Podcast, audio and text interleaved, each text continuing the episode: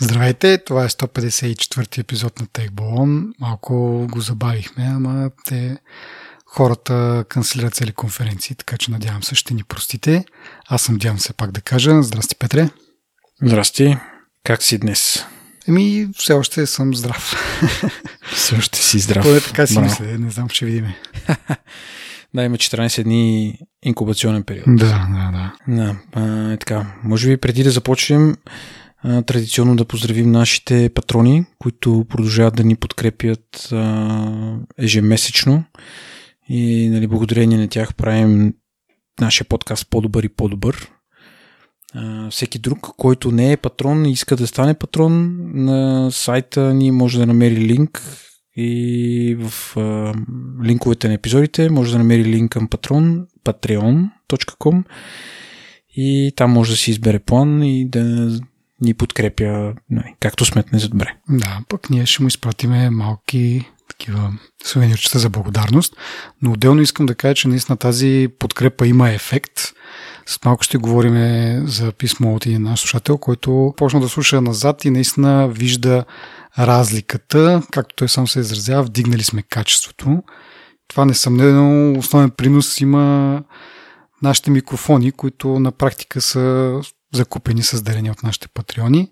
Така че наистина вашата подкрепа има голямо значение за нас. Благодарим ви.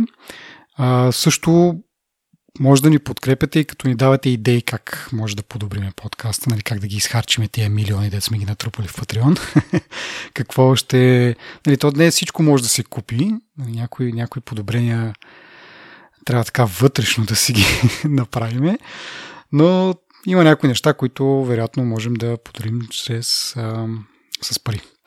А, така, иначе, говорейки за този наш слушател на име Станислав, освен хвалбите, които така, ще си ги запазим за нас, да не, да не звучиме много арогантно, а, ни е написал едно много така дълго писмо с а, много неща за коментар. Това, че Apple, ако тръгнат да правят сгъваем телефон, ще го направят както трябва. Той не е много съгласен с нас. Дава ни за пример и а, клавиатурата, тази, която и ние сме обсъждали много пъти. Съгласни сме, очевидно. Но мо, моята идея тогава беше, че Apple, когато правят нещо, да, в някои случаи има, има възможност да се издънят, но ам, так да кажа, не си правят research and development пред, пред всички. Както е случая с гъваемите телефони на Motorola и на, на Samsung, които изкарват нещо, колкото да кажат, че е изкарано. Не точно колкото да кажат, че е изкарано, но с доста голяма вероятност да фейлне. И както и преди говорихме, общо потребителите са им бета-тестери. Apple до голяма степен, пак нали, в кавички можем да сложим там или в, с а, едно апострофче, с едно астериксче, че нали, някои неща не им се получават, но като цяло а, правят го вътрешно, когато смятат, че са готови, тогава чак го пускат. Нали, виждали сме и другия пък вариант, че не го пускат с AirPower-а. А, но така де, продължавам с имейла. Станислав казва, че Apple не могат да си направят несгъваем дисплей, а, си го поръчват най-големия конкурент. Камо ли тръгнат да правят някакви иновации в тази област. Така, сега аз тук имам контракоментар, защото и ще дам пример с а, техните процесори. А, въпреки, че те самите не си ги правят, мисля, че няма човек, който да оспори а, колко, колко производителни са тези процесори и, и може да поспориме колко пъти са по-производителни от тези на, на Qualcomm, но не мисля, че има някой, който може с чиста съвест да каже, че са по-зле от на Qualcomm и въпреки това те не си ги правят сами. Те правят само дизайна.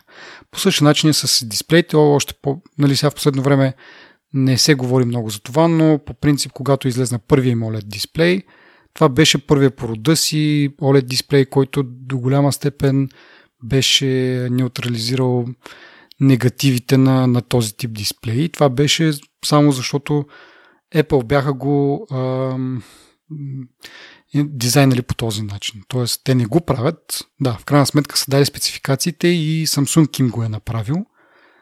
Но преди това този дизайн не го е имал. Така че има, има значение, нали? Да, това, че те са го дизайнали. А това, кой го произвежда, ми да, Факт е, че Samsung правят най-добрите о лед дисплеи. Но и друг факт е, че този изгъваем техен дисплей, а, те също работят в колаборация с една немска фирма, мисля, че Shot се казваше. Тя е нещо като еквивалент на Corning, които правят Gorilla Glass. Та, тези, тази фирма им е направила този тънък, това тънко стъкло, за което говорихме миналия път. Така че дори Samsung, които да, правят о лед екрана, но покритието над него, този слой, който е гъвкавото стъкло, не са си го направили. Така че, нали, никой не е перфектен, така мога да го кажа. Нали, не искам от друга страна да е някакво заяждане с а, Станислав, но просто а, това са фактите. Това е малко по-сложен този въпрос от а, това, според мен. А, Samsung не е една единица компания, просто която съществува в а, пространството.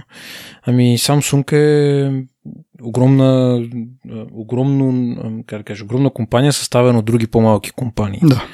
Общо взето. И всъщност бизнеса, който им е за, тел, на телеф, за телефоните, бизнеса за дисплеите, прахосмокачките, микроволновите печки, това са все различни бизнеси на компанията майка. Mm-hmm. Аз един път четох едно много такова интересно сравнение, че не сравнение ми като обяснение, по-скоро, че това са различни компании, които просто получават лиценз да ползват марката Samsung. Сега не вярвам да е чак толкова разхайтена историята, нали, всеки, който реши. Надявам се и предполагам, че е доста по-сложно, нали? Не всеки може да стане да произвежда неща с марката на Samsung, но е нещо подобно на това. Това са различни компании, те съответно имат някакви традиции, имат някакви, някаква експертиза, не са от кой въже и соли и полю, но в крайна сметка и името Samsung се един вид се лицензира на тези компании и те нямат общо едно с друга. Иначе предполагам, че ако беше една наистина компания, нямаш да бъде толкова щастлива да продава технологиите на други, на конкурентите си, реално погледнато, и да им помага по този начин. Можеше просто да кажем, и не, това си е технология само за нас. Гледайте си работа, ние ще си продаваме телефоните с най-добрия дисплей, пък вие си ползвайте ел си ди, примерно, или нещо. Е, род. Това исках да кажа аз точно, че всъщност факта, че, те, че Samsung е изграден от по-малки компании, те малки компании, реално бизнеса им е точно това. Произвеждат дисплеи, RAM памет или кой каквото се занимава, продават го дори на конкурентите на, общ, на голямата компания, нали? Но това им е част, на тя, част от бюджета на тях. Нали, както едно време, може би е добър пример, Ейч Пи, преди да се раздели, беше, имаше един сегмент с услуги, един сегмент с хардуер. Mm-hmm. Те после се разделиха, разпродадоха се, разкъсаха се, няма значение. Идеята е, че нали, едните си имат собствения бюджет, другите си имат собствения бюджет и те правят бизнес, нали, а, с различни други компании, които всъщност им носят печалбата или загубата, или зависимост от, нали, ситуацията. Но аз исках едно друго нещо да кажа от имейла на Станислав. Сам казва за себе си, че е инженер и а, нали, споменава за, така да го наречем, инженерите възможности на Apple, на, нали, покрай клавиатурата и така нататък. Нали, аз съм съгласен с него, че напоследък може би Apple не са в ам, ам, стихията си, така, така да се каже. Нали, съгласен съм, че конкурентите, конкурентите много ги настигнаха. А, то се вижда, повечето неща, които излизат от конкурентите, са доста прилични на външен вид. Аз това го казвам почти за всеки един епизод. Даже минали епизод за Samsung, аз толкова четки не съм правил Samsung, сигурно никога. Но наистина, в смисъл, техниката, която напоследък излиза, е много, а, изглежда адекватна. Нали? Но трябва да имаме едно нещо в предвид, че чисто това, което ти спомена първо за процесора, нали, процесорите на Apple са върха в мобилните процесори, може би продължително време във времето ще бъдат такива. Напоследък, нали, се вижда, че всъщност леко са забавили ход с някои иновации. Може би не има вече фокуса това, може би правят някакъв тайм продукт, може би, нали, просто ги мързи, а може би просто другите, нали, като баснята с зайка и костенурката, общо взето. Mm-hmm. Та идеята ми е, че, нали, аз съм съгласен с него, че а, а, Apple имат някои много големи гради. Ние тях сме ги коментирали безброй пъти, нали, включително и клавиатурата, която беше крайно, да не кажем, Абе, фейл слаба, си беше от всякъде. Абе, беше си града, голяма града. Даже аз имах възможността да разцъквам един MacBook така известно време с такава клавиатура. Тя дори да не се чупи тази клавиатура, дори да не е, нали, а, да не фейлва толкова често, всъщност е много неприятна за работа. Предполагам, много от нашите слушатели имат такива или имат поне опис с такива клавиатури. Наистина, наистина ужасна за работа клавиатура. Много трудно се работи с нея. Няма фидбек, няма... Изобщо не мога да разбереш какво става с тази клавиатура. Много е гадна. Но пък в миналото имат доказателства и свидетелства, нали? Че всъщност са имали или може би все още имат, но не ги използват по предназначение, много добри инженери и хора, които наистина разбират и от дизайна и а, чисто технологично как се случват някакви неща и така нататък.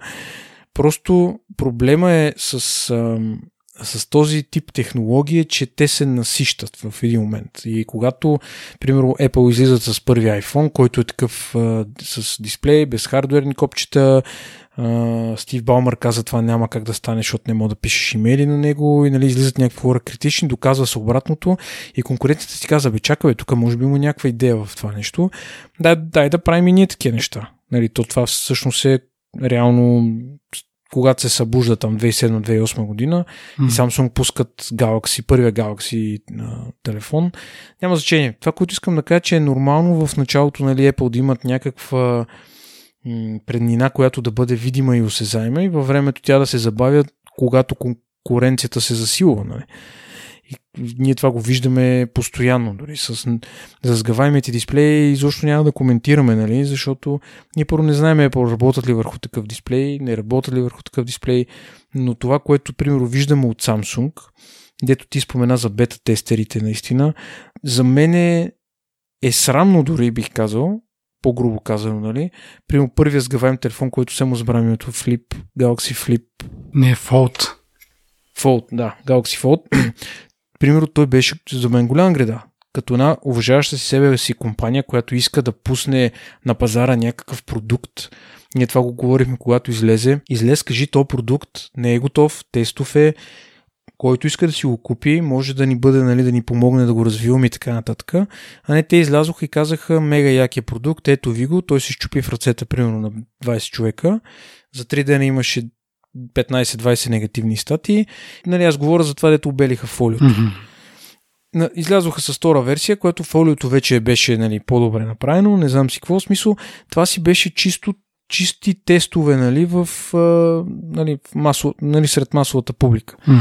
Ако споменем и Note седем, където там беше също голяма драма, нали, всъщност те успяха да излязат и от двете ситуации и в крайна сметка мисля, че се справя доста добре в последно време. Да, аз е, друг, окей съм, как да кажа, окей съм с това Samsung да, да пуснат, не да покажат тези телефони като концептуални, и да продължат да си работят и да ги пуснат, когато вече са готови. И съм, също съм съгласен с Станислав, който каза, че той е механичен инженер и много го кефят тези някакви интересни решения, нали, механични, които по някакъв начин а, затварят телефона или, или нещо друго. Нали, в случая говорим за някакви много интересни панти, които а, нали, ги вкарат тези телефони да могат да издържат повече време и така нататък. Това наистина е много интересно, обаче защо трябва да ние да сме бета-тестерите, нали? Или кой там реши да си го купи. Аз пак казвам, съгласен с него и мен такива някакви неща ми харесват да, да ги, нали, да разбера повече за тях, да ги, да ги видя лично, да ги разгубя, примерно да кажем, винаги съм скефа да разгубя някакви неща, но в крайна сметка не искам телефона ми да, да се чупи. Мисъл, дори, да, дори да не струва три хиляди, четири хиляди, пет хиляди лева, дори да струва хиляда лева този телефон, аз в смисъл това е достатъчно скъпо и, и като цяло телефона ми е достатъчно важна вещ, че искам тя да е издръжлива. Нали. Сега, доколко може да се направят тези сгъваемите телефони да бъдат издръжливи, не знам дали въобще може да се направи. И нали, може би в някакъв момент хората ще трябва да се примирят с това, че като искаш сгъваем телефон, ще трябва да се примириш с това, че всяка година ще трябва да го сменеш, примерно. Но нали, тогава вече всеки сам си прави, прави избора. Но това другото, което ще да кажа е, че нали, това кой прави най-добрите дисплеи, нали, че в случая с Samsung а, и Apple не може да се сравнува с тях, проблема не е в, а, в дисплеите. Проблема е в прегъването и в те, да се измисли такъв механизъм, който да ги прегъва по някакъв начин, както примерно Motorola бяха, нали, поне си мислеха, че са направили, защото видяхме, че при тях нещо се предсаква голе, горния слой. Но те си хвалиха, че нали, със самото прегъване на дисплей и някакви отдолу пластини, които го поддържат да не хлътва и така нататък, и така нататък. Това наистина е много интересно, но в крайна сметка виждаме, че не е съвсем, не е съвсем готово. Иначе, Станиславе, разбирам те защо се кефиш на тия неща и аз също се кефя на теория, но пак казвам, когато си купя телефон, а, предпочитам да, да не го мисля след колко прегъвания примерно ще се щупи или, как, или дори да не се прегъва, да е нещо друго, някаква част вътрешна, която след време ще се прецака и този телефон ще, не, ще почне. Едно време, примерно, като преди да си купуваме смартфони, но и купуваш си някакъв стандартен телефон, еми ти, ти го изкарваш от кутията и като го стиснеш малко повече, той скри буца и това супер много ме дразнише. Дразнише и сега би, сигурно би ме дразнил, просто не ми скърца телефоните вече. Но преди това си го спомням, че хващаш телефона и нали, с всяко хващане той прискърцва нещо, което за мен е някакъв признак, че не е направен достатъчно добре. И това бяха Sony телефони, примерно. Sony Ericsson ли бяха тогава, не, не мога да се сетя точно. Но на външен вид, окей, супер е. Но, нали, сега, е, има една новина за това, че Европейския съюз ще наложи батериите да бъдат заменяеми, както бяха едно време. И ми, това от една страна ще доведе точно това до някакви капачета, които след известно време ще почнат да се разхлабват, ще почнат да падат от само себе си, ще почнат да скърцат в как си говориш по телефона и ти прискърцва целият телефон. Нали? Супер неприятно усещането е, усещане е това. И отделно, че вече не сме на този етап от развитието на батериите, когато нали, батерията, каквото и да правиш, нали, по средата на деня тя ти пада и ти съответно не може да изредиш достатъчно бързо и трябва да носиш втора батерия. Помниш, това преди беше някакво стандартно. Имаш две батерии на телефона, защото да. Като ти падне едната, просто изкарваш, слагаш другата. Отделно нали, телефоните ще станат някакви супер грамадулски, за да могат да... да, да нали, въобще да могат да се разглабят по някакъв смислен начин от, от крайния потребител. Нали, или това, или просто батерията ще бъде по-малка. Общо взето, окей, има си някакви такива решения, но те трябва да имат някакво място. В смисъл просто да ги има там, защото искаме да има нещо в случая, искаме да си сменяме батериите, което нали, вече никой не, не му е това проблема, нали, поне според мен. Тя докато се скабе батерията, ти ще го спуснеш десет пъти и ще го направиш на сол, общо взето. Въпреки, че на мен не ми се е случило. Факт е, че нали, сега смяна на батерията сто лева, примерно, си е скъпо. Нали, а преди може си купиш там една батерия за трийсет до четирийсет лева и сам си я сменеш. Тоест, смяна е силно казвам. Просто отваряш капака и слагаш батерията. Ама на две години и половина сега, примерно, този iPhone, който е в момента, той е на две години и половина а, и здравето на батерията му е осемдесет процента, осемдесет и два процента. И едва сега в студентното време карах ски, правих видео и тогава ми крашна и ми каза нали, това, което сме го обсъждали преди време, че заради това, че батерията не е била да, да, да осигури нужния заряд, ми е крашна телефона и затова перформанса сега ми е намален. За това, за което даже другата новина, която също не е в, в плана ни по принцип да обсъждаме, но Apple мисля, че трябва да платят петстотин милиона долара обезщетение на някакви потребители от щатите, нали, той е доста голяма бройка потребители съответно, за това, че са забавили телефона без да кажат. Което също сме го обсъждали в стари епизоди, не мисля, че има нужда да, да задълбаваме. Не. Но в крайна сметка това на мен ми се случи след две години и половина и бях на нали, освен, че батерията като здраве вече ми е намаляла до около осемдесет процента, съм и на студено, което допълнително ограничава максималния заряд, който може да даде една батерия. Това е проблема при студеното време. Нали, временно просто ти ограничава капацитета. Така че, примерно да кажем, ако на три години да дадеш сто лева за една батерия, мисля, че е файн. Не знам. Което мисля да направя нали, скоро време, като ако излезем това айфон девет или Ес И две или там какво се води, мисля да, да на стария да му сложа на нова батерия и да си продължи живота в ръцете на някой роднина. Аз имам един приятел, който допреди месец ползваше айфон четири Ес и три-четири пъти му сменява батерията и си го ползваше максимално. Нали? Просто в един момент от телефон не става за работа в, с нормални услуги, нали, вече софтуера вече е стар и много неща, нали? Така че, но пък десет години вече е малко overkill според мен. Но всеки си знае, да аз в интересни сигната му ще се опитам и тази година да не го сменявам, да видим дали ще успея. Така, добре. Да се върна само за секунда на имейла на Станислав. Благодарим ти много за, за този имейл и както казах, това е един страхотен начин да, да ни помогнете, да подобриме подкаста с ваши коментари на, на, на, наш, на теми от минали епизоди или пък с идеи за, за нови теми. Като цяло, какво може да подобрим, какво ви е интересно. Много ни помагате. Благодарим пак на Станислав и продължаваме вече с темите, които са ни по принцип в... Само искам да кажа аз едно нещо, е, че имаме, нали, слушатели, които са ни изпращали имейли преди това и са ни предлагали различни теми, които да коментираме. Има една, може би, две теми, които все още не сме ги коментирали, не сме ги забравили. Да, да. Отнема време да ги, да ги ресърчнем както трябва, нали, за да направим смислен, смислен епизод. Да.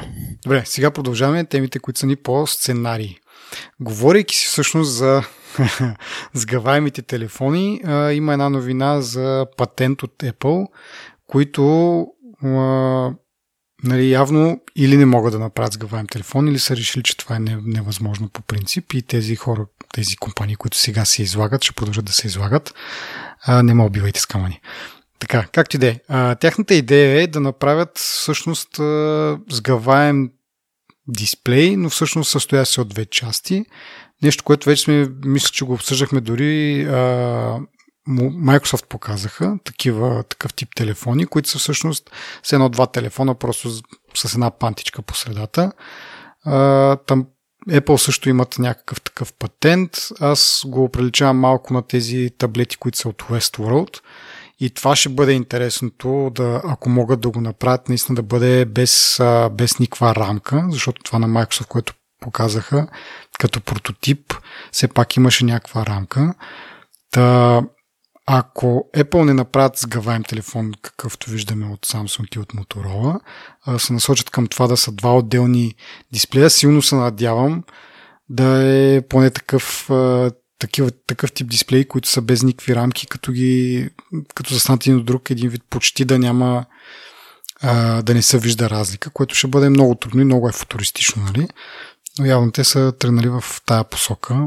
Но пък от друга страна това е само патент и ние сме виждали много патенти, които ги чакаме все още години и години след като сме ги видели да, да се случи нещо с тях. Така че не е много ясно какво ще се случи наистина. Ми, ми, малко ми е странен този начин, който са го измислили. Ма да видим какво... Мисля, това си е чисто, ме ми прилича като продължение на continuity. Оф... Там е много сложна дума, дето е имало в О Ес десет и О Ес Икс. Нещо, което като си доближиш до компютъра, до компютъра си, нали, чрез бутута, всъщност ти се прехвърля работата от едното устройство на другото устройство. Нали? Mm-hmm. Това ми изглежда, звучи малко като екстеншън, продължение някакси с едно... Не, не звучи лошо, но някакси не ми се струва нещо, което...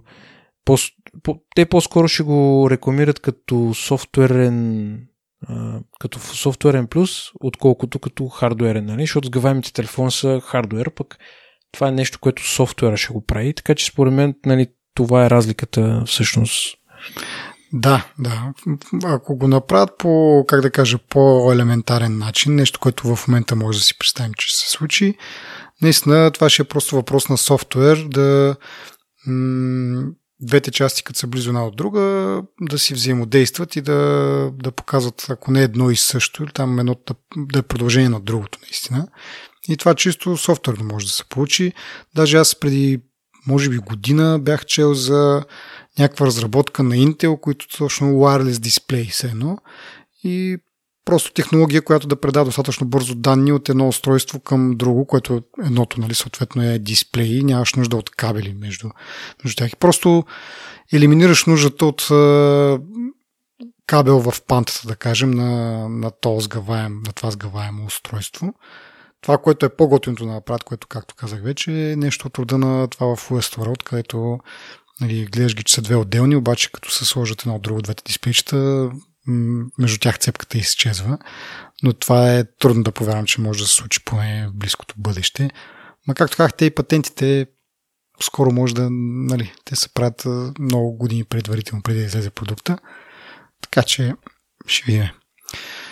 А, докато сме на, пак на тази тема за разгъваеми телефони, миналата, не миналата седмица, минали епизод всъщност, а, говорих за това, че Z Flip е само с eSIM и оттам направих съждението, че продавайки го, Vivacom всъщност си признават, че ще имат, ще поддържат тази технология, обаче след като видях реклама на Z Flip в Telenor, малко се усъмних и реших да проверя, че всъщност Z Flip има и NanoSIM вариант да се ползва, така че м- да, трите оператора в България го продават, но не всички поддържат eSIM, поне не за сега, и това не е показател, че ще поддържат.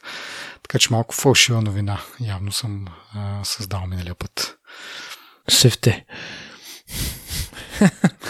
Е, както де.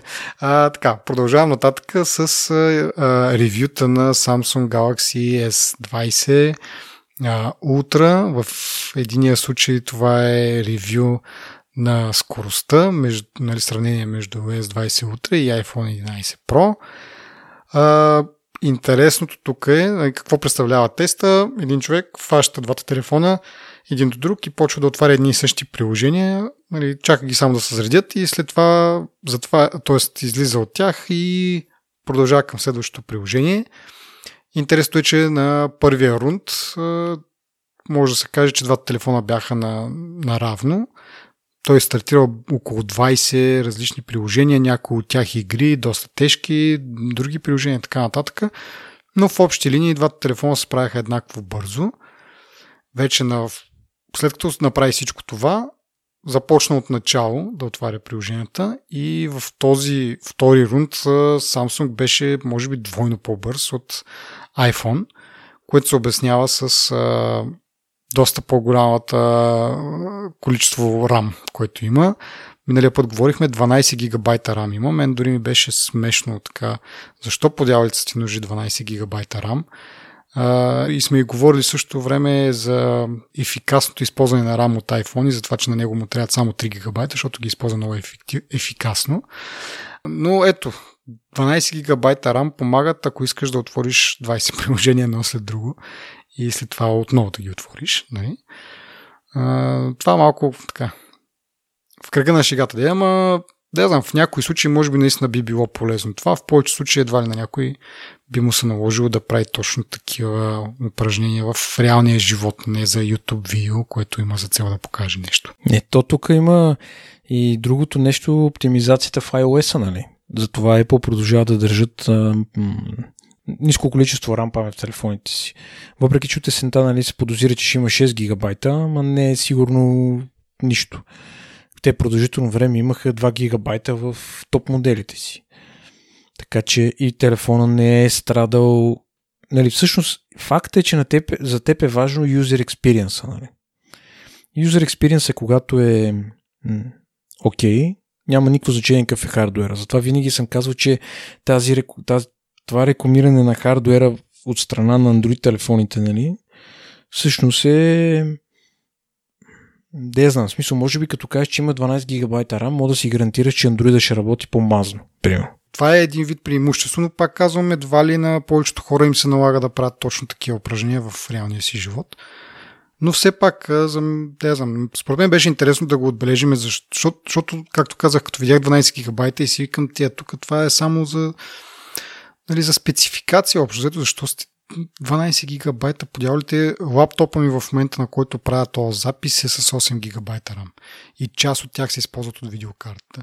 Така че, нали, за телефон малко безумно ми се вижда. Все пак има някакво приложение, не е само за спецификация, не е, защото, да кажем, Android борави зле с рамта, чак толкова зле. Така че, да бе, давай да върви, давай нататък. Което е Galaxy ес двадесет Ultra срещу iPhone единадесет Pro, само че в отношение на камерите. А, тук ще се повторим от преди, когато сме обсъждали пикселите, общо взето опира до лични предпочитания. А, е, съответно, Galaxy-то с перископската камера има много по-добър зум. Примерно, ай, сега нас обсъждахме миналия път, сто едва ли някой ще има нужда и снимките са доста размазани, както видяхме. но между там десет-петнайсет до, до към двайсет зум, мисля, че добре се справи. В това отношение действително има предина пред, пред iPhone-а. Според мен разликата е малко по-очевидна, нали? Но е нормално, камерата на Samsung е, според мен е малко по-добра в някои снимки, но това, което ти каза, точно в това конкретно сравнение, за което ти говориш, имаше някои снимки, за които не бях съгласен с автора, че всъщност ам, ам, снимките на Samsung са по- по-добре осветени от тези на iPhone-а. Даже според мен беше обратното, нали, което всъщност потвърждава това, което ти казаш, че общото е въпрос на вкус, но а, говориме за, нали, доста по-сериозна камера, според мен. А, да я знам. Харесва ми какви снимки прави, но пък като се замислиш, нали, а, като имаш а, а, нали, най-добрите телефони от една марка, е нормално, нали, те да, да са близки по, по качество. Според мен iPhone-а, телефон на шест месеца, нали, шест месеца по-стар телефон, може би ще има разлика след шест месеца и тогавашното сравнение. Да. И тук вече идва и това аспекта с а, цената, защото ако примерно си купуваш телефон а, и основен приоритет ти е камерата, както на мен, по принцип, това ми е един от основните приоритети, защо бих дал, той мисля, че с четиристотин, даже може би повече долара по-скъп от iPhone-а, и ако основният ми приоритет е камерата, защо да ги давам, нали? Наблягам на камерата, защото може да кажеш, ми аз пък искам по-голям телефон. Да, това е валиден приоритет и тогава няма, няма какво да кажа аз. Срещу това нямам контраргумент. Но ако основната причина да си купувам телефон е, нали, да има най-добрата камера, очевидно Samsung с тези четиристотин, петстотин, шестстотин долара отгоре не е по-доброто решение. Нали, говорили сме и преди, това може да бъде, не е задължително да бъде iPhone, може да е Google Pixel четири също. Там сравнението между двата е по-скоро, нали, субективно е кой ще бъде победител. Така че има по-евтини варианти, пък със същото качество. И да, и това, което казваш ти, за, за шест месеца нещата трябваше да са се променили и ще се променят след шест месеца. Така че да. Както каза и ти в началото, за хората, които са фенове на марката, може би, а, но както и да е. Добре, ами това са темите с продължение от предния път. Сега вече може да почнем с новите теми, които а, тези първите теми са ни подадени от нашия слушател Звездина. Както ви казахме, много, много ни харесва и много е важно за нас да получаваме вашите коментари. И тя ни е изпратила две теми, които са свързани с а, проучване, което цели чрез voice асистенти да може да се диагностицира на много ранен етап хора, които а, имат някаква, някаква форма на деменция. Как ще става това? А, нали, не само, нали, по принцип това се диагностицира, когато вече човек започне да има проблеми с паметта, но според а, тези учени, които ще правят това изследване, мислят, че изследвайки промяната в начина, по който хората говорят, те мислят, че могат да установят кога човек, примерно, започне да проявява някакви такива симптоми на деменция в много ранен етап. Защото, както казах вече, когато дойдат проблемите с паметта, това вече е много късно. Още повече някой трябва друг да го забележи, някой близък. А когато, да кажем, тези възрастни хора живеят самички, това става още на по-късен етап. Та идеята им е да бъдат диагностицирани хората от, от доста по-рано, за да може, за съжаление, не е въпрос на това да може да се приложи някакво лечение и ако го фанеш рано, то да е успешно, но просто да могат хората да планират, близките да планират а, какво да правят, а също и самият човек, а, който последствие ще развие тази, тази болест и може той сам да вземе някои решения как да протече живота му там на, на сетне. Така че това е едно много интересно използване на, на гласовите асистенти, които, нали, с течение на времето те а, си създават някакъв модел на това как говорим и могат да забележат кога има някакви девиации от това говорене, което може да бъде симптом, както казах вече. Да, и интересното на това е, че а, това изследване ще продължи значително време напред в бъдещето, а, така че ще следим за резултати. Поне на мен ми е интересно Наистина това е много такъв интересен начин да, за използване на асистентите. Но виж, тук трябва и това нещо, от сам, според мен, да се подеме от самите производители. Мога да дам пример с а, часовника на Apple, които, нали, освен всички други функции, имат и тази да засекат, когато имаш някакъв, някакъв проблем с сърцебиенето и да те известят, че евентуално може би има някакъв проблем, трябва да отидеш да го провериш. А, така си мисли с а, тези гласовите асистенти, че това трябва да е по някакъв начин вградено в тях, а не специално да пускаш, защото, нали, това за, а, са базира на това как ти говориш и едва ли би работило, ако ти кажеш, аре сега да пуснем това приложение, да видим как аз говоря, нали? Защото тогава ще се напрегнеш и ще си говориш, нали, да се напрегнеш да говориш по определен начин. Та това нещо трябва да е един вид да върви на, на заден фон, за да може да има реални резултати. А, и така, добре, а, следващата новина е от България. А, Vivacom пускат услугата Vivacom Pay. А, интересно на тази новина е, че то тази услуга се базира на една друга технология компания, която ние сме обсъждали преди. Това е компанията Fire. Те работят доста време на българския пазар а, и вече с тяхната, явно лицензират тяхната си технология на, на Vivacom и на А едно. Не знам дали сме говорили преди време, когато А едно си пуснаха техния портфейл. Споменахме го в един епизод, да. Да. А, те всъщност А едно почнаха с един портфейл и след това подмениха технологията, която го задвижва, и с тази подмяна преминаха на Fire.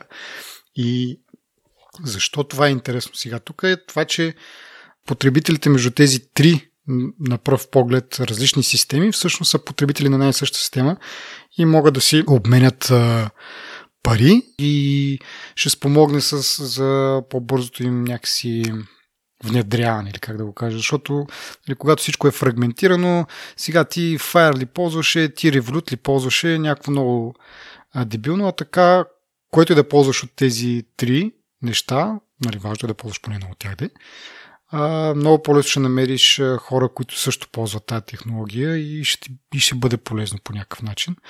Аз дори, въпреки че преди време си деинсталирах Fire, защото Revolut имаше повече преимущества, сега с а, появата на Vivacom Pay пак преразгледах какви са им предложенията и така се замислям също да си го инсталирам. Разликата, между другото, основната разлика, която успях да намеря между, да кажем, Fire и Vivacom Pay, е, че а, при Vivacom Pay няма м, реална карта, няма физическа карта. И съответно не може да се тегли от банкомат и съответно то е замислено като нещо, което ще ползваш на телефона. Дали ще ползваш виртуална карта за пазарони в интернет или такава карта, която е безконтактна, нали, за посттерминал. Всъщност имаш вариант на новите, посте, а, на новите банкомати, които имат безконтактно тегляне. Аз тук в нашия квартал имаме такъв банкомат и дори с моята физическата карта не я пъхам в банкомата. Е, доближавам там до това и съм пробвал с а, Revolut също работи. Mm-hmm. Ен Еф Си-то си работи там. И да, това е яко. Тъпото е, че са за сега са малко, но да, прав си с времето. Ще стават все повече и повече. Ще може да се теглят, да се теглят пари.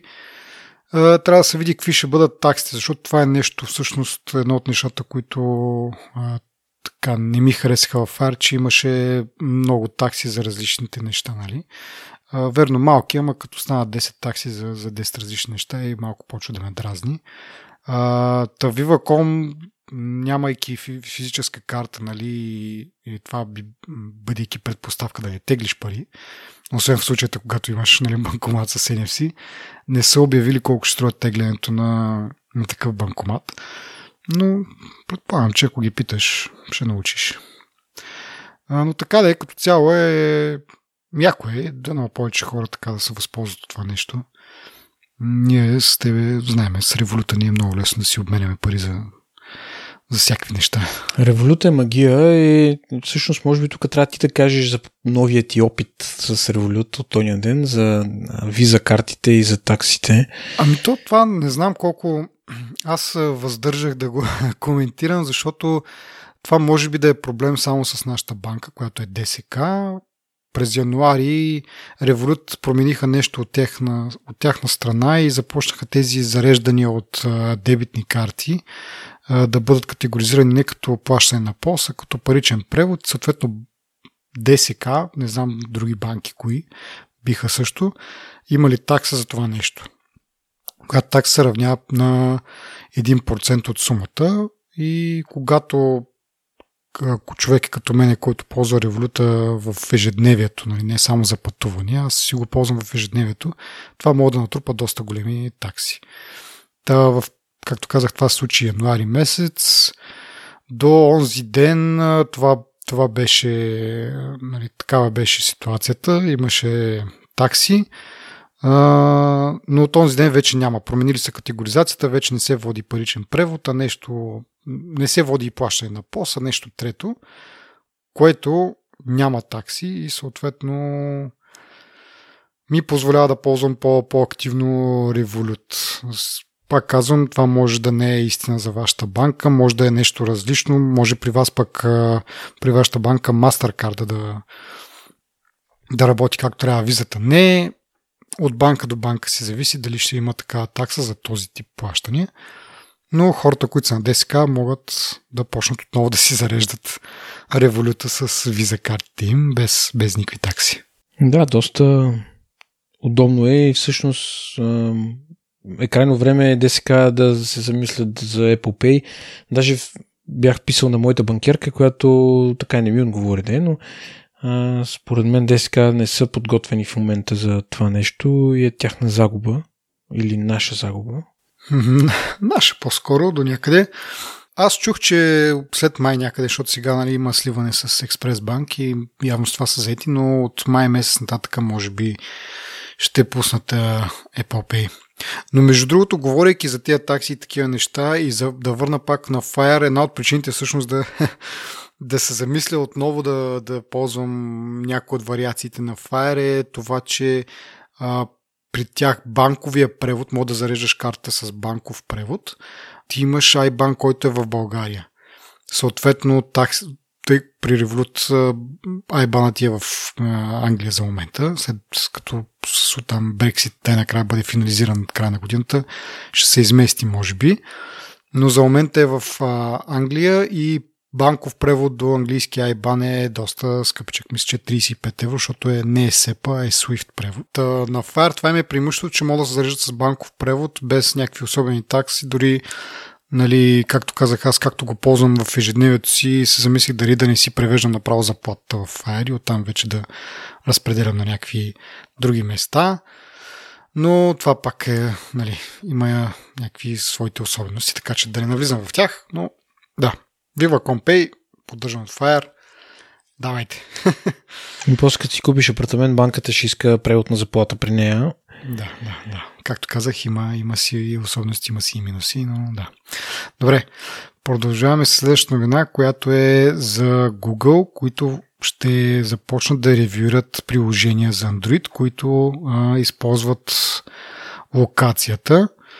А, Отдавна не сме говорили, мисля, че за това, но при Google процеса за ревюиране на, на приложение е автоматичен, т.е. някакъв изкуствен интелект там го прави или някакъв, някаква автоматизирана система, но сега изглежда, че специално за тези приложения, които искат а, достъп до локацията, ще има такъв, а, ще има ревю от а, истински човек, който да прецени дали това изискване е смислено. Дали това приложение наистина има нужда от, от локацията и то да ползва локацията на, на фонов режим. А, нали, в някои случаи това е оправдано, в други не. Това е една добра новина за потребителите на Android. Те бяха дали някакви примери, дори ще ли да собствените им приложения ще, ще ли да минават такова ревю, което е малко странно, как едната дясна ръка не знае какво прави лявата. Но окей, да кажем, че пак е някакъв вид успокоение за потребителите.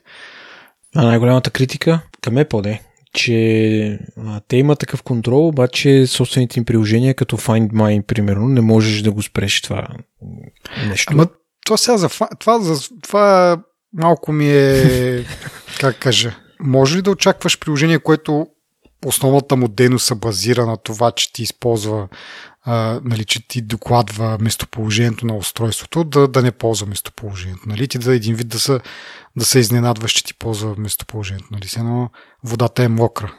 Аз затова, затова го казах, защото нали, очаквах тази реакция. Всъщност, да, то е малумно наистина това, но а, даже аз си мисля, че гугълските, пример, Google имаше подобна функция, ма сега как се каже, не мога сета, а, те има така подобна функция. Наистина това не трябва да е нещо, на което да си спреш локацията.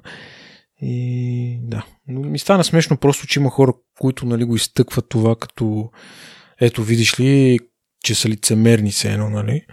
Да, и ако да се върна обратно на Google, ако приложението така ясно уведомява и информира потребителя, че местоположението му бъде използвано, това ще подобри шансовете за, за одобрение от, от ревю процеса, което може да е и плюс, може и да е минус, защото нали, някой може да оспори, ето виж, аз тук съм информирал достатъчно добре, какво да направи, че потребителя не го е взел под внимание. А и така нататък. Според мен ще има някакъв вариант за, за изкривяване на системата, но като цяло да. И също друго хубаво нещо е, че разработчите ще бъдат отговорни за всякакви е, такива библиотеки, които вкарват от трети страни и не могат да се оправдават с това, че нали, аз съм направил това приложение и на мен е, локация не ми трябва, е, Та, та библиотека, която съм вкарал да си улесни живота, всъщност а, има такова нещо, което събира локацията и е праща на някаква, примерно, агенция за реклами или нещо второ, от което най-често сме а, свикнали да виждаме. Това си е отговорност на, на разработчика. Ако вкарва такива библиотеки, той си ще си жени негативите. И ти, както каза, между другото, за, за Apple, е, за тях има една друга новина тази седмица. Промен, променят си е, guidelines за App Store и това, което нали, беше най-сензационното, е, че ще позволяват вече реклами в нотификации. Преди имаше правило, то не се спазваше особено много, дори от Apple, което е смешното, но в нотификациите не би трябвало да виждаме а, някакви реклами, промоции някакви, така нататък. Ела да видиш тук какво има. Ето тук промоция три месеца за един месец, за цената на един месец или нещо от този род. Така, както казах, това не се спазваше толкова стрикно преди и сега по-скоро го има черно на бяло. Интересното е, че има пък клауза, ако ще правиш такова нещо, трябва потребителя изрично да се е съгласил. Та може би това ще е позитивно, не знам. Нали, има два варианта. Или сега вече като е официално е разрешено да стане супер зле и всичко да е бомбардиране с реклами. А, или като го има пък това изискване един вид отделно да се съгласиш с това, не просто да ти пускат на нотификация, да ти рекламират, а тогава пък е по-да го гледат по-стрикно това и ако не се случва да, да забраняват някакви, да, из, да спират някакви приложения. Надявам се да е второто, ама не знам. Другото, което е всеки, почти всеки ден получавам нотификации от Netflix, ела гледай това, гледай онова, което супер много ме дразни, защото те си вкараха там едно очаквайте скоро, нали, едно тапче и там мога да го разгледаш и каквото такъв и да си му цъкнеш да ти напомни, когато е дошло. Обаче, освен това, нали, те всеки ден ти напомнят за нещо друго, ама аз това не ми е интересно. Мисля, аз за каквото ми е интересно съм си цъкнал да ми напомниш. Нали, да не говорим, че понякога ми казва, ами, чуй се, какво да гледаш? Гледай това, което вече си го гледал. Нали. Ами, не съм от тия хора, дето гледат едно и също пет хиляди пъти. Така че не благодаря, ако мога да ги спратя нотификации, но пък да ми останат другите, които, когато нещо, което искам да гледам се появи, ще бъде супер. Аз а, съм точно обратното обаче. Обичам да гледам неща, които съм гледал сто пъти и да ги гледам сто и един пъти и всеки път са ми интересни. Нещо не ми е наред сигурно, но много обичам да го правя и дори в момента гледам досиетата Хигс за може би петнайсет двайсет път, не знам. В годините съм ги гледал. Всяка година по един път го изглеждам целия сезон. Не бе, всякакви хора, всякакви идеали. Окей, ти харесваш, на тебе те, те известия няма да ти пречат, ама на мен ми пречат всеки ден да ми бръмбазика телефона, да го погледне, да видя, о да, поредното нещо от Netflix, което въобще не ме интересува. В смисъл такъв, Говорим си за изкуствен интелект и за машин лърнинг, ами научете се най-накрая, че такива работи нема кефът. Нали? Смисъл, кога ще дойдем до този момент?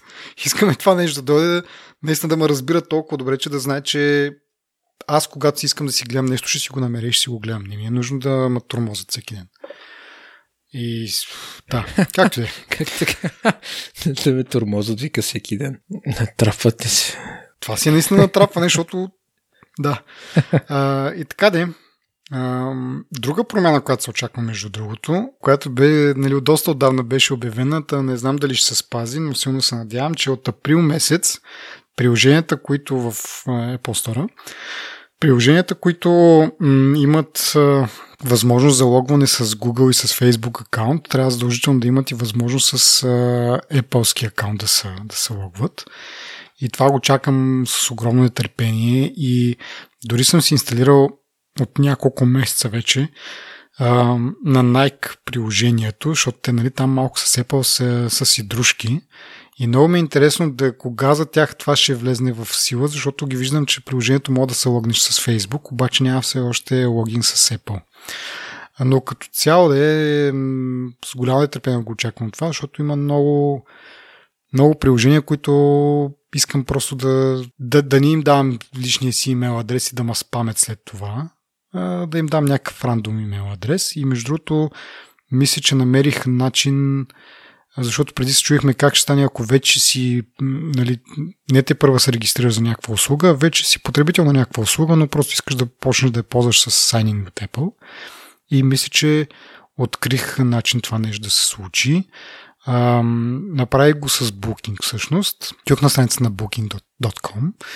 А, не си влезнах с моя профил, му казах, искам да влезна с, с Apple. И той ти казва, окей, ето тук въведи си, нали, юзър и паролата за Apple. Това се случва на Apple сайт, нали? Booking не ги вижда тези неща. Ти ги въвеждаш а, и то тогава в този момент за този потребител ти създава специален имейл адрес, който да е обвързан с, с Booking. Тогава може да се върнеш в профила ти, който вече си имаш в Booking и да му кажеш, искам имейл адреса ми а, да бъде ето този. И го смениш с този, който е някакъв супер рандом имейл адрес. Малко прилича на тия генерираните пароли, от, за които мога да говоря малко по-късно. За тия менеджери за пароли. Но както и да е. Там, да, по този начин стана. И сега си в Booking мога да влизам с това, с Apple ай ди-то си. Тоест ти като тиеш там и като съкнеш искам да влезе с Apple, то те прехвърля един друг сайт, който е на Apple. Там си въвеждаш ай ди-то и то ти казва окей. И те връща обратно на Booking, вече е логнат. И готиното е, че този имейл адрес други, друг не може, т.е. не може да получаваш им писма от други компании, други домени и така нататък. Може да получаваш имейли само от Booking, което означава, че, нали, сега Booking може би няма да ти продадат имейл адреса, но ако се регистрираш за някакъв, някаква друга услуга и се съмняваш, това нещо може да се случи. Дори тази друга услуга наистина да го прави това да ти продаде имейл адреса някакъв спамър, той когато ти пише, Apple а, вижда, че това не е, не е услугата, за която ти си се абонирал с този имейл адрес и въобще не ти го праща. Така че това е голям плюс. А, това може да се направи с Dropbox, но все още не съм, го, не съм успял да го направя, има някаква пречка там. Не... Да, в общи линии има вариант да се направи и с стари... А... стари услуги, които обаче са го въвели. Нали. Както казах, Nike все още не са въвели въобще нищо, както и много други, нали, съответно. Но се надявам от април месец това да влезне така категорично Apple да почне да отхвърля приложения, които нямат тази възможност, за да имаме повече такива услуги и да се прехвалим на тях. А ти представяш ли си да почне да ги режат някакви смислени услуги, които за тях не са окей, okay, защото не ползват тяхната услуга? Еми да, сигурно се надявам това да стане. Много... Е, добре, как могат да ползват на Google и на Facebook логина, не могат да ползват на Apple? Не бе, аз съм съгласен с те, просто трябва да, да се внимава кои са тия услуги и какво правят. Каквото и да правят, като имат такъв логин, ще имат и другия логин. Ако, ня... Ако искат да нямат Apple логин, няма да имат и другите просто и ще си направят тяхна система за логин. В смисъл, някои вече имат, да кажем, Booking, те си имат е, собствена система, нали, която там да си имаш юзър и парола. И допълнително ти дават това улеснение. Нали? Те, ако решат да не ползват Apple, могат да ги махнат и Facebook и Google и ще си продължат само с а, тяхната си юзърска система. Това е файн. Но ако имаш нещо от другото, според мен трябва да, да имаш от всичко. За да еш избор на потребителя и вече той да си решава какво да прави. Еми, да, би било интересно да го видя, аз до сега не съм... Аз го бях забравил това, в един момент се бях присетил, обаче така не можах да... На техния вебсайт мога да се логнеш, примерно. То там не е интересно. Техния сайт е нормално. Аз в началото само тези... Тая компанията за скутерите, каква беше? Bird. Те бяха първите, които даже ме знаеха супер рано, бяха вкарали Sign-in with Apple. И иначе за сега, за момента имам Bird, Booking, Dropbox съм се опитал, т.е. създал ми е този рандом имейл адрес, но нещо не мога да получавам там, не знам. Ще го боря това. И one pass, което е Password Manager, за който споменах по-рано. Най-накрая аз влезнах в не знам кой век. Почна да ползвам Password Manager и да си генерирам някакви сложни пароли и вижте ма сега, не мога да ма хакнат никой. След това не е предизвикателство към някой ден. Но, не, не хакнете го, хакнете, който може. Да. Не, готиното е, че нали, основ, основното, основният позитив е, че мога да го ползвам и на компютъра, и на телефона, защото преди това ползвах на Apple Keychain да си пазя паролите и съответно трябваше да създавам пароли, които мога да запомня, за да мога да ги ползвам на компютър, защото няма как да ги синхронизирам Windows компютър. Но с това one pass, нали, което е едно от всичките приложения. Нали, има и Dashlane, има... Ти какво ползваше там? LastPass, много доволен аз. Да, и такива някакви подобни, които ти синхронизират между, между двете устройства и е много готино това нещо. И в този случай вече може да си генерираш някакви супер сложни пароли, защото не се налага ги помниш, защото автоматично се синхронизира и на телефона, и на, и на компютъра, или на, ако имаш повече устройства също. Това ще я кажа между другото за старите... За стария телефон, когато говори ти, за този iPhone четири ес, нали, десет години, че някакви неща спират да работят. В случая, нали, както е ставало няколко пъти, а, приказка, аз имам един iPad, който е доста дъртичък и е с ай О Ес девет, а сега сме на тринайсет, така че смятайте колко е дърт, но все още до някъде работи, така както и да е. На него мога да инсталирам това приложение one pass, но вратката на а, да го ползваш смислено е, че примерно на телефона, когато е, ти можеш да му кажеш, когато се появи поле за пароли, гледай в а, библиотеката, така да се каже, или в дейтабейса на, на, на one pass и виж там, ако има някакво съвпадащо с този сайт, да, да вкараш тая парола. Това нещо не мога да го направиш на, на този дъртия iPad. Той просто няма тая функция да, да му кажеш, ето тук имам това приложение, което ми държи паролите, гледай него, а не keychain-а. И така, че трябва по баламския метод да копи-пействаш пароли и юзернейми. Това е минуса да ползваш чак толкова дърти телефон. Иначе съпругата ми е с първото Ес И и то все още си, си се апдейтва, в смисъл с ай О Ес тринайсет, така че то, то телефон е на... Да, бе, четири години може би този телефон и все още има апдейти, така че някои работят, някои не. И така, нещо друго да споделим на нашите слушатели? Ами, нещо за коронавируса да кажем. Ние така го избягваме. Стига с този коронавирус, човек. Мисъл, той всеки говори за това. Аз за това, нали, в началото започнахме за това. Нарочно не му обърнах чак такова внимание, защото всеки говори за този коронавирус. Ние какво може да кажем повече? Изпоканцелираха сумати и конференции. Очаква се и Дабъл Ю Дабъл Ю Ди Си да бъде канцелирано. Не е ясно в къв вариант ще премине, може би ще премине в някакви чисто виртуални такива. Нали. То така ли, че за нас няма да има особена разлика, защото ние, нали, Keynote-а си го гледаме в къщи на телевизора от някакъв стрим, така че дали ще го отменят или не, нали, като събиране на хора, предполагам, че Keynote ще си има. Сега може би ще има малко по-малко хора, които да пляскат там. Март месец се очакваше, нали, и аз го очаквам с нетърпение този iPhone девет. Сега излизат някакви новини, че може би ще се забави и ми, така, малко ми, нали, е неприятно, но на фона на, по принцип, нали, какви са последствията от коронавируса и колко починали хора има, това са, нали, бели проблеми, както се казва. Не знам, както казах, всеки говори за това, не мисли, че има нужда ние да дълбаваме, да стресираме. Абе няма какво да дълбавам, аз друго ще да кажа. Просто мийте си ръцете, избягвайте да се здрависвате с хора, мийте си ръцете преди да излезете от вкъщи и след като се приберете в къщи, не си плюете в лицето. Това е, мисля, че е най-доброто, което... Това мога да даде, това мога да даде тласък, между другото, на това на, на фистбъмпа. Преди, преди много години бях гледал едно клипче, нали, с а, някакви хора, които искаха да го популяризират това нещо, и едно от това, едно от преимуществата беше, че не, нали, не обменяте някакви бактерии там, кой какво пипа и след това се здрависвате. Ето сега, нали, с това коронавирус, може би наистина фистбъмпа ще набере силна популярност, дори и в някакви по-такива официални среди, примерно. Или ейбъл бъмп. Какъв? А, елбо. Ага. Е, елбо, ма вече трябва да се доближиш много до човека, мога да му кихнеш, без да искаш през това. oh, и nee. така, да. Добре. Еми, окей, това е от нас. Благодарим отново нашите патреони, нашите слушатели.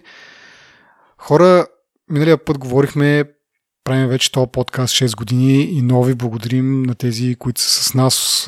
Не знам дали има някой, който от съвсем в началото е с нас. Може би се е отказал, имайки предвид качеството, както говорихме в началото. Но благодарим ви на тези, които са с нас в момента.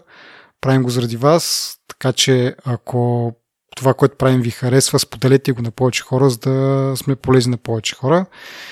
И до следващия път. Чао!